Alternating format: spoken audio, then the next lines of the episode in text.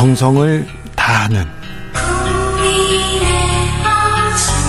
국민의 방송. KBS 주진우 라이브. 그냥 그렇다고요.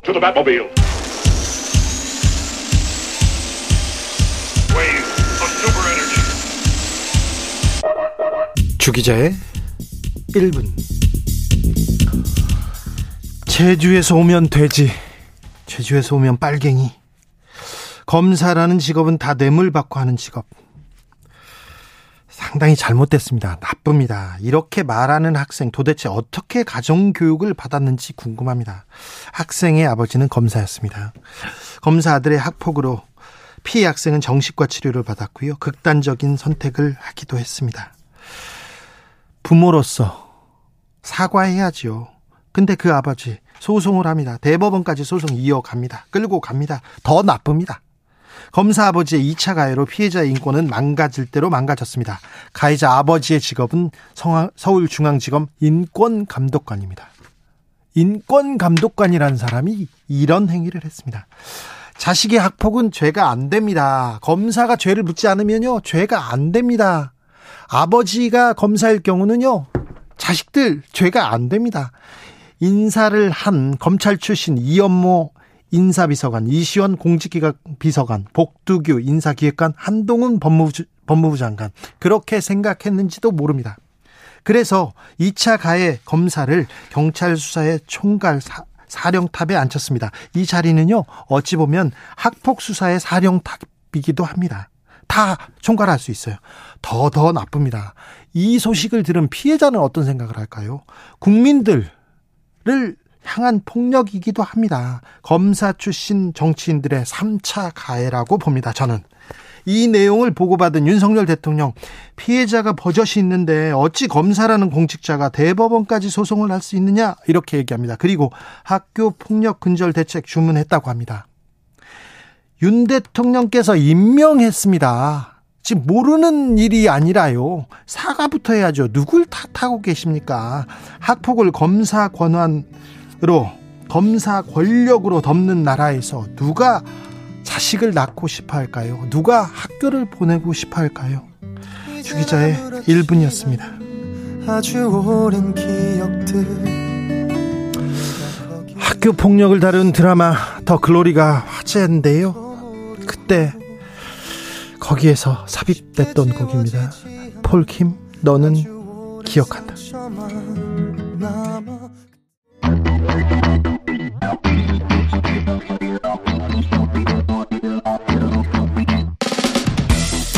핫한 정치 숲부터 나무까지 표정과 몸짓 단어까지 그 느낌까지 하나도 놓치지 않고 깐깐하고 꼼꼼하게 들여다 보겠습니다.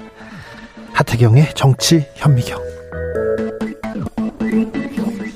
국민의힘 하태경 의원 안녕하세요. 예, 안녕하세요. 하태경입니다. 네, 지금 어디 계십니까? 지금 본회의 투표하다가 잠깐 위층으로 올라왔습니다. 아, 그렇습니까? 예. 자, 이재명 민주당 대표 체포동의안 부결됐습니다. 그런데 반대가 138, 찬성은 139. 아, 이 결과 어떻게 보셨습니까? 근데 이제 제가 그 전에 이제 한 인터뷰에서 예. 이탈 이탈이 많을 거라고 얘기했어요. 예, 부결에 예, 예, 참여하지 않는 이탈표가 한 35표 이상 될 거다. 예.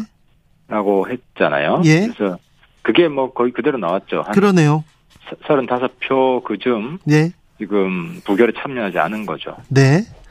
자, 그래서 지금 뭐 민주당이 이제 국민들은 잘 모르고 있었는데 사실상 심리적으로 분당 상태였어요. 그래요?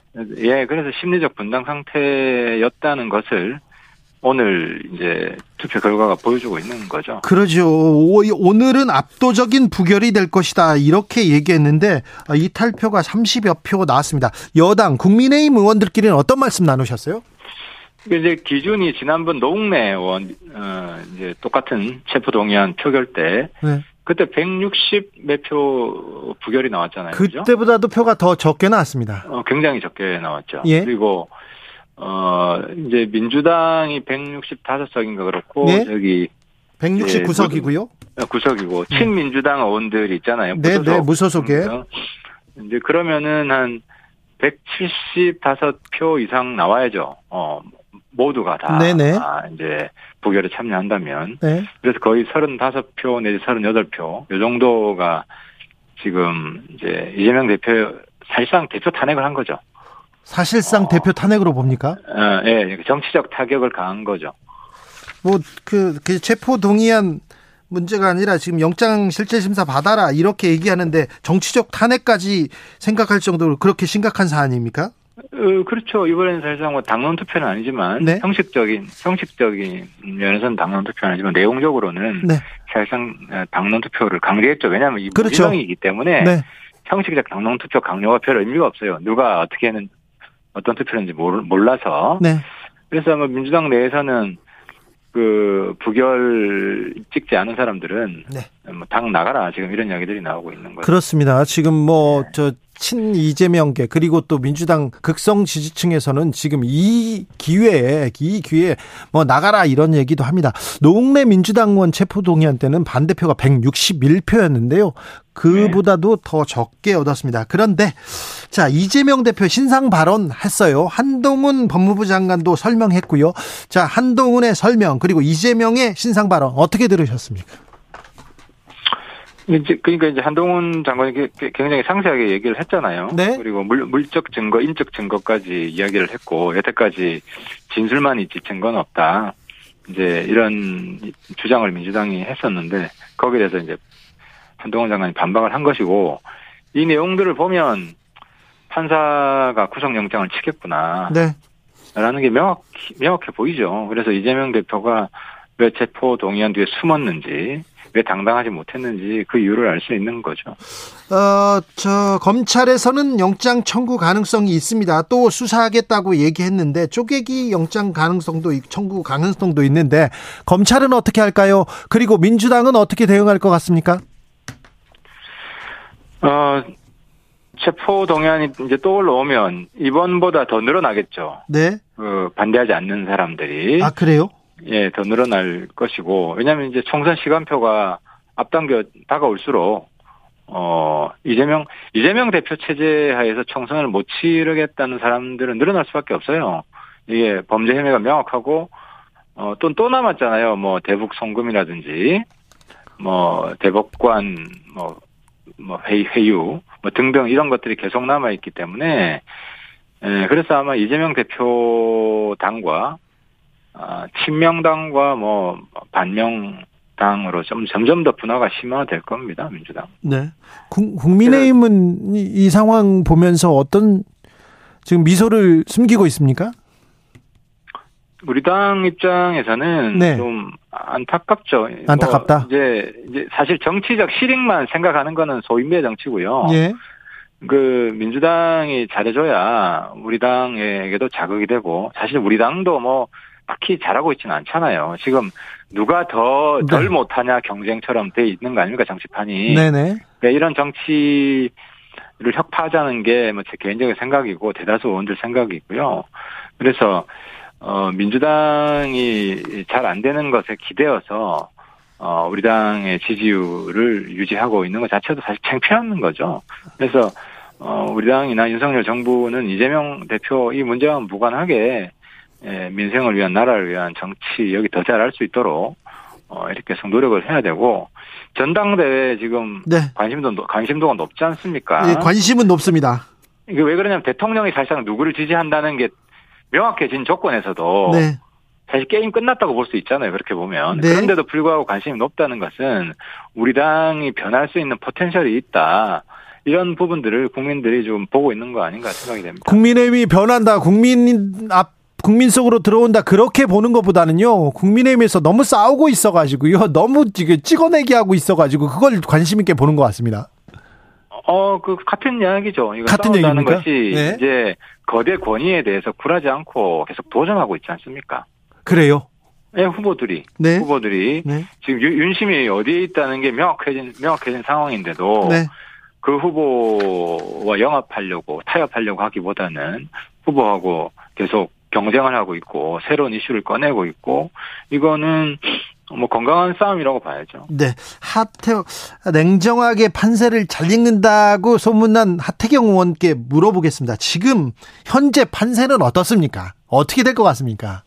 이게 이게 이제 단순하게 평가할 수 있는 기준이 척도가 있는데 그게 뭐냐면 네? 사실 김기현 후보에게 윤심이 있다는 거 지금 다, 알, 다 알잖아요. 아유, 다 알죠. 예. 그러니까 윤 대통령 지지율이 높아지면 네. 김기현 후보 지지율이 높아지는 이런 비례 법칙이 있는 거고 어, 윤 대통령 지지율이 한 45% 이상 간다면 우리 지금 투표하는 게 3월 4일부터 하거든요. 네. 다 어, 이번 주말 며칠 안 남았네요. 네, 이번 주말부터인데 그때 대통령 지지율에 따라서 저는 뭐 대통령 지지율이 45% 이상 찍으면 1차전에서 끝날 수도 있다. 네. 어, 생각을 합니다. 왜냐하면 우리 당 지지 우리 당원들 지금 유권자잖아요. 예. 그럼 우리 당원들은 뭐 거의 다가 그 대통령 지지를 한다는 거 아닙니까? 예. 그러니까 대통령 지지율이나 당 지지율이나 거의 같은 수준이 되면 우리 당원들은 거의 대통령 지지한다는 이야기이기 때문에 그래 윤심 있는 후보한테 찍을 가능성이 높다고 봐야죠. 네. 그런데 뭐 대통령 지지율이 45% 정도까지 가겠어요? 그러진 않을 것 같은데요. 그게 희망상이 안 됐으면 좋겠고 어, 그게 안 되면은 이제 결선 투표를 다시 해야 되는 상황이 될 수 있죠. 아, 그렇습니까? 예. 결선 투표는 누가 올라갈 것 같습니까? 김기현 대? 그러니까 지금 뭐 김기현 후보는 뭐 계속 1등을 유지하고 있고 1등을 놓친 적이 거의 없죠 아마. 네. 그래서 안철수 후보하고 천하람 후보 경쟁인데 천하람 후보가 보면 좀 전반적으로 좀 올라가고 있습니다. 그래요? 저도 예측하기 좀 힘드네요. 그렇습니까? 어, 누가 올라갈지. 김기현 후보의 울산 KTX, KTX 땅 투기 의혹 계속해서 커지는데 이거는 큰 변수가 되지 않을까요? 그렇죠. 왜냐하면 어용만 있지 뭐한 방이 없잖아요. 아 그래요? 아 그리고 지금 그 뭐그 그 공시지가 예. 저도 어, 울산에 친구들이 많이 있기 때문에 예. 물어보니까 다른 땅값 오른 뭐 한 그 정도 어 지금 세월이 많이 지났잖아요. 네. 한 30년 뭐 지났나요? 그래서 그 정도 이상 크게 오르지 않았다. 전반 평균적으로 볼 때는 물론 땅이 뭐 부분 부분 좀 가격 차이가 나겠지만 그래서 뭐 땅값이 뭐 일각의 주장대로 뭐 1,800배, 뭐 100배라도 이렇게 실제로 올랐다면은 문제가 크게 될 수 있는데 그리고 이익 실현한 게 없잖아요. 이익 실현 아니 안 팔았으니까 아직 이익 실현을 안 한 건데 길이 가다가 휘었잖아요. 김기현 후보 땅을 지나가잖아요. 이건 좀 이상하지 않습니까? 그러니까 그 지하 땅이라면 지하 터널이라면서요. 지하 터널인지 아닌지 거기를 그쪽으로 아무튼 휘지 않습니까 길이? 아니 그러니까 지하 터널이면 네. 상관이 없잖아요. KTX 터널이라는데 그래서 어, 의혹을 주장하는 측에서도 뭐 네. 결정적 한 방이 안 나오고 있고 언론에서도 뭐 빨리 밝혀내고 있는 게 없어서 아직까지는 뭐 큰 문제는 없는 것 같습니다. 결정적 변수는 되지 않을 것이다 이렇게 보는 거죠. 예, 예. 아무튼 하태경 의원은 아, 이 전당대 결선 갈 것 같다 이렇게 보시는 거죠. 결선 가능성이 조금 더 높은 것 같습니다. 오늘 기준으로 보면. 오늘 기준으로는 네. 네. 김기현 후보가 1차에서 끝낼 가능성보다는 네, 결선 갈 가능성이. 그런데 음, 어, 국민들은요, 뭐 이번 내 주말 내내 좀 화났어요. 이렇게 학폭 아들 학폭 문제 있는데 이런 사람 그리고 2차 가해한 검사 출신 이렇게 꼭 임명해야 됐나 이런 좀 그 내용으로 화났습니다. 어찌 보셨습니까, 의원님께서는? 그 대통령실에서 이번 인사 검증에 참여한 사람들 네. 철저히 좀 조사를 해야 될 거라고 보고요. 예. 만약에 알았는데도 음, 은폐했다거나 보고를 안 했다거나 하는 사람이 있다면 이건 중징계를 해야 된다고 봅니다. 그래요? 아, 예. 근데 이제 대통령 스타일상 대, 통령실에서 바로 즉각 임명 취소를 한 거 아니에요? 그러니까 대통령에게는 거짓말을 한 거예요. 정선신 씨가. 자기 이 상황에 대해서 특히 아들 문제에 대해서 어, 이제, 솔직하게 이야기하지 않은 것이고, 그래서 뭐 대통령은, 어, 자기 이제 흠을 숨긴 사람이기 때문에 바로 임명 취소를 한 거라고 보여집니다. 제가 볼 때는. 그리고 대통령 스타일상. 근데, 근데 그 중간에, 어, 실무진들, 보좌진들, 비서진들 안에서 어떤 뭐 덮어주기, 봐주기 같은 검사 출신이기 때문에 이런 게 있었다면, 그거는 네. 뭐, 어, 그냥 넘어가서는 안 된다고 봅니다. 검사 출신들이 지금 인사 관계한 인사 관련한 그 자리를 다 이렇게 차지하고 있습니다. 그런데 검사 출신들이 능력을 보여주지는 못하는 것 같아요. 인사 문제에 대해서는 계속해서 잡음이 납니다. 능력을 보여준다고 하더라도 뭐 한 한 직업군 이렇게 너무 편중되어 있는 것은 네. 어, 대통령의 탕평, 인사 탕평 통합 정신에 맞지 않고요. 예, 예. 어, 그래서 검사는 이제 그만 좀 뽑았으면 좋겠어요. 그러게요. 그런데 왜 네. 검사 출신을 경찰 수사 어, 대장 하는데 거기에다 보냈을까요?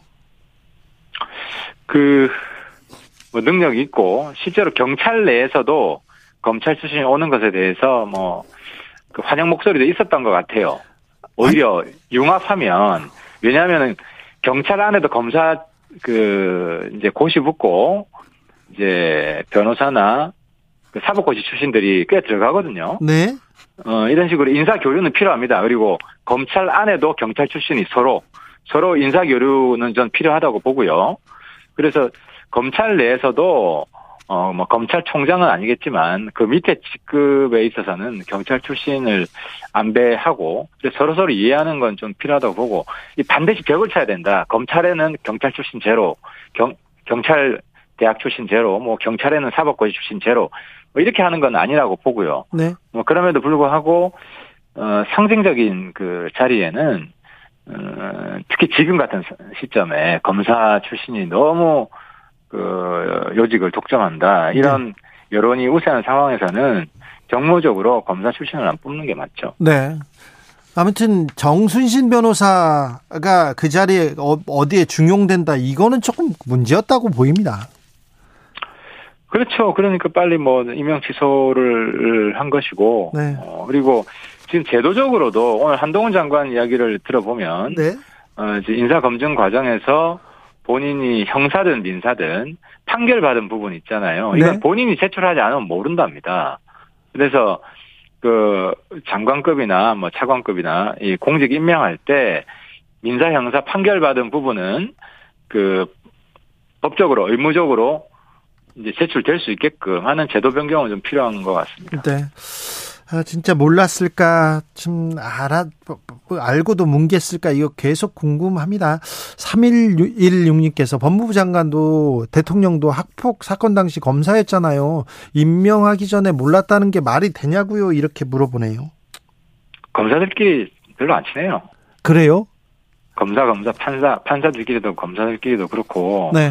그리고 이제, 물론 몇 명 소수가 친한 사람들이 있을 수 있는데. 네. 이제 그렇다고 하더라도 본인이 이야기를 하지 않으면 왜냐하면 네. 실명으로 나오지 않잖아요. 알겠 알겠습니다. 근데 어, 서울중앙지검 장 시절에 윤석열 검사 그리고 한동훈 차장이 그 부장들 그리고 이런 감독관 그 자리 다 이렇게 관여했는데 그분들이 진짜 몰랐을까요? 우리 순신이 순신이 하고 했다는 그런 얘기도 나오는데 아무튼 이거 진짜 저, 알고 은폐했으면 이건 정징계를 해야 됩니다. 그래요? 네. 예, 그렇지 당연하죠. 아무튼 네. 아무튼 정순신 변호사의 2차 가해는 큰 문제였어요. 이 부분에 대해서도 조금 어, 얘기가 돼야 된다고 생각합니다. 의원님, 어, 예. 저 당권 얘기 한 번만 더 할게요. 지금 당권 예. 어, 이제 당권 당 대표 결정하는데 얼마 남지 않았습니다. 이제 투표도 얼마 남지 않았는데 마지막으로 변수가 어떻게 변수가 될 만한 게 있습니까? 결선 투표죠. 결선 투표요? 가, 가냐 안 가냐 하는 거죠. 네. 결선 투표 가서도 크게 이게 달라지지 않을 거다. 천하람 찍는 사람들이 안철수를 다 찍지 않고 안철수 찍는 사람이 천하람 다 찍지 않고 황교안 찍지 않, 않을 거다. 이런 얘기도 있던데요. 그래서 지금 보면은 오늘 상황이 계속 유지된다고 하면 저는 김기현 후보가 이길 가능성이 좀 더 높아 보이긴 합니다. 시간이 지날수록 더요? 예, 예, 아, 물론 모르죠. 근데 이제 우리가 선거를 여러 번 치러보지만 항상 방심할 수 없지 않습니까? 내일 모레 또 무슨 일이 날지 네. 한국 워낙 다이나믹해서 그래서 네. 아무튼 끝까지 좀 지켜봐야 될 것 같습니다. 당 대표 선거도 중요한데 최고위원 선거도 중요하지 않습니까? 그렇죠. 최고위원 네. 선거 어떻게 보고 계십니까? 최고위원 선거도 오늘 무슨 데이터를 보니까 한 여섯 일곱 분이 큰 차이가 없더라고요. 네네. 어, 비율이, 네. 지지율이 큰 차이가 없어서 최고위원 선거가 더 혼전일 것 같아요. 그래요? 그런데 어떻게 예, 예. 전망하십니까? 그래서 지금 총 8명인가요? 8명인가 지금 네. 최고위원 나와 있는데 거기서 이제 4명만 뽑히는 거지 않습니까? 네. 4명 뽑히는데 아무래도, 아무래도 관심은 그 천하용인. 그렇죠. 친윤계가 다 될 것인가 아니면 천하용인은 얼마나 활동할 뭐 것인가. 명, 한 명이나 두 명이 들어가느냐. 예. 이건데 전 한 명 정도는 들어갈 수 있지 않을까 조심스럽게.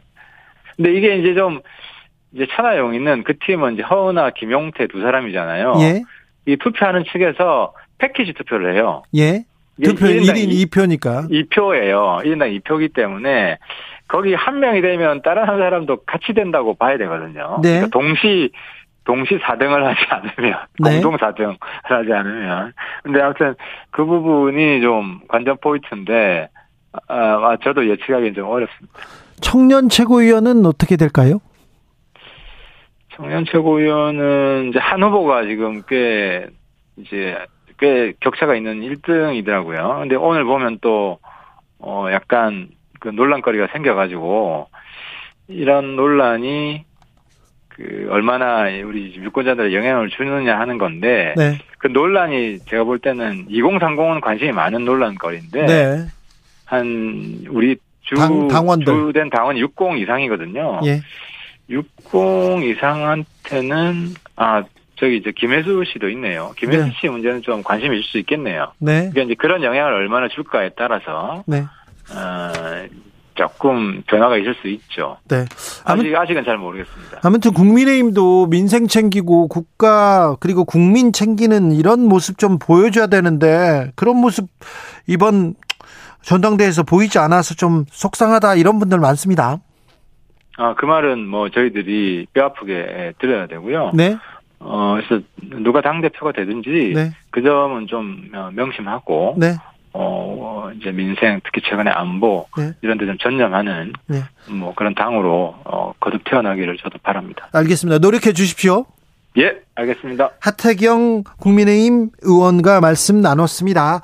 어, 하태경 의원이 김기현 후보가 1위를 달리고 있다 이런 얘기를 하셨는데요. 조원 CNI가 CBS 노컷 의뢰로 지난 24일부터 사흘간 어, 당대표 적합도 조사해서 김기현 후보가 1위 달리고 있다고 합니다. 자세한 사항은 중앙선거 여론조사심의위원회 홈페이지 참조하시면 됩니다.